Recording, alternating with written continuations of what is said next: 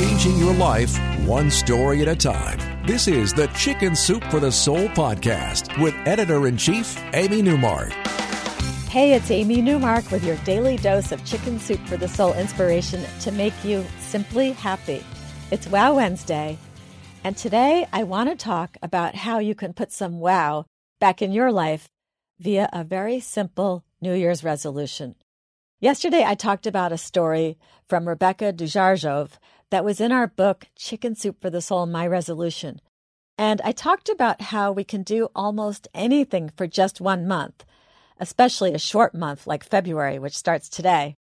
So here's a proposal for February, for your do over of your New Year's resolution.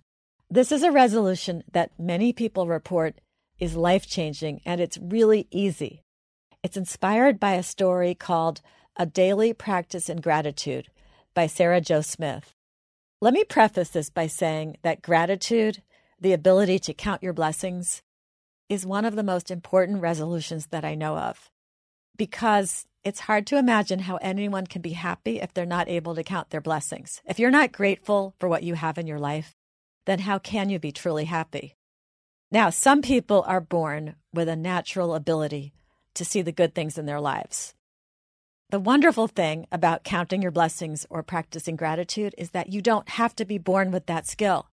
If you're one of the people who wasn't born with that natural ability, you can still learn how to be a thankful person, and then you can enjoy the benefits of having that view of the world. We get more stories than we could possibly publish from people who have purposefully turned their attitudes around by keeping a gratitude list or a gratitude journal or practicing gratitude in some way until it becomes natural and becomes a natural part of their outlook on life. Some people write down one good thing that happened to them each day, even if it's something like there was no line at the bank this morning. Other people make themselves write down three good things that happened to them each day. Whatever works for you. It may sound hokey, but it really does work. And it's been scientifically proven that people who keep track of the good things in their lives are healthier, they're more productive, and they get along better with other people. They have better relationships. So, Sarah Jo Smith tells us in her story that she had always loved making lists. She loved making that daily to do list. So, it wasn't a stretch for her when she decided that her New Year's resolution would involve making a gratitude list. Her plan was to write down three things a day that expressed her appreciation for the people and things around her. But it didn't work for her. It all went wrong in January when a lot of bad things happened to her and she was stressed about a lot of things, including finances. So at the end of January, she basically had nothing for her gratitude list except a list of things that she wasn't happy about. She couldn't get past the bad things in her life to see all the good things. So her New Year's resolution had failed, which is pretty common, which is why I'm talking about this at the beginning of February. And then one day, a stranger changed everything. Sarah noticed this stranger one early spring morning. She was walking into the entrance of the grocery store, and she saw this woman who was trying to wrestle a shopping cart out of a line of them. You know how they get stuck to each other? And this poor woman had her little bald daughter in one hand, and then with her other hand was trying to get the shopping cart out of the line. Sarah went over and got the stuck shopping cart loose for the mother, and then she watched as the mother helped her frail, sick daughter, obviously with cancer, into the seat in the cart. And this little girl looked so sick, but she reached out to her mother, and Sarah saw such intense love between them.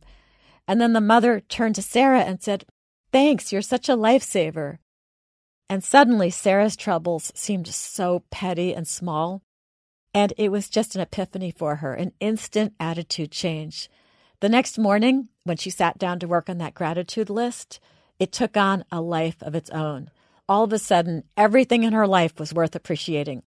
And after that, the list of people and things and events that Sarah was grateful for just kept on growing. Everything was going on the list Sarah's cool cotton bed sheets, the sunshine streaming through her window, the way she felt first thing in the morning when she woke up and she stretched. And then she discovered something else.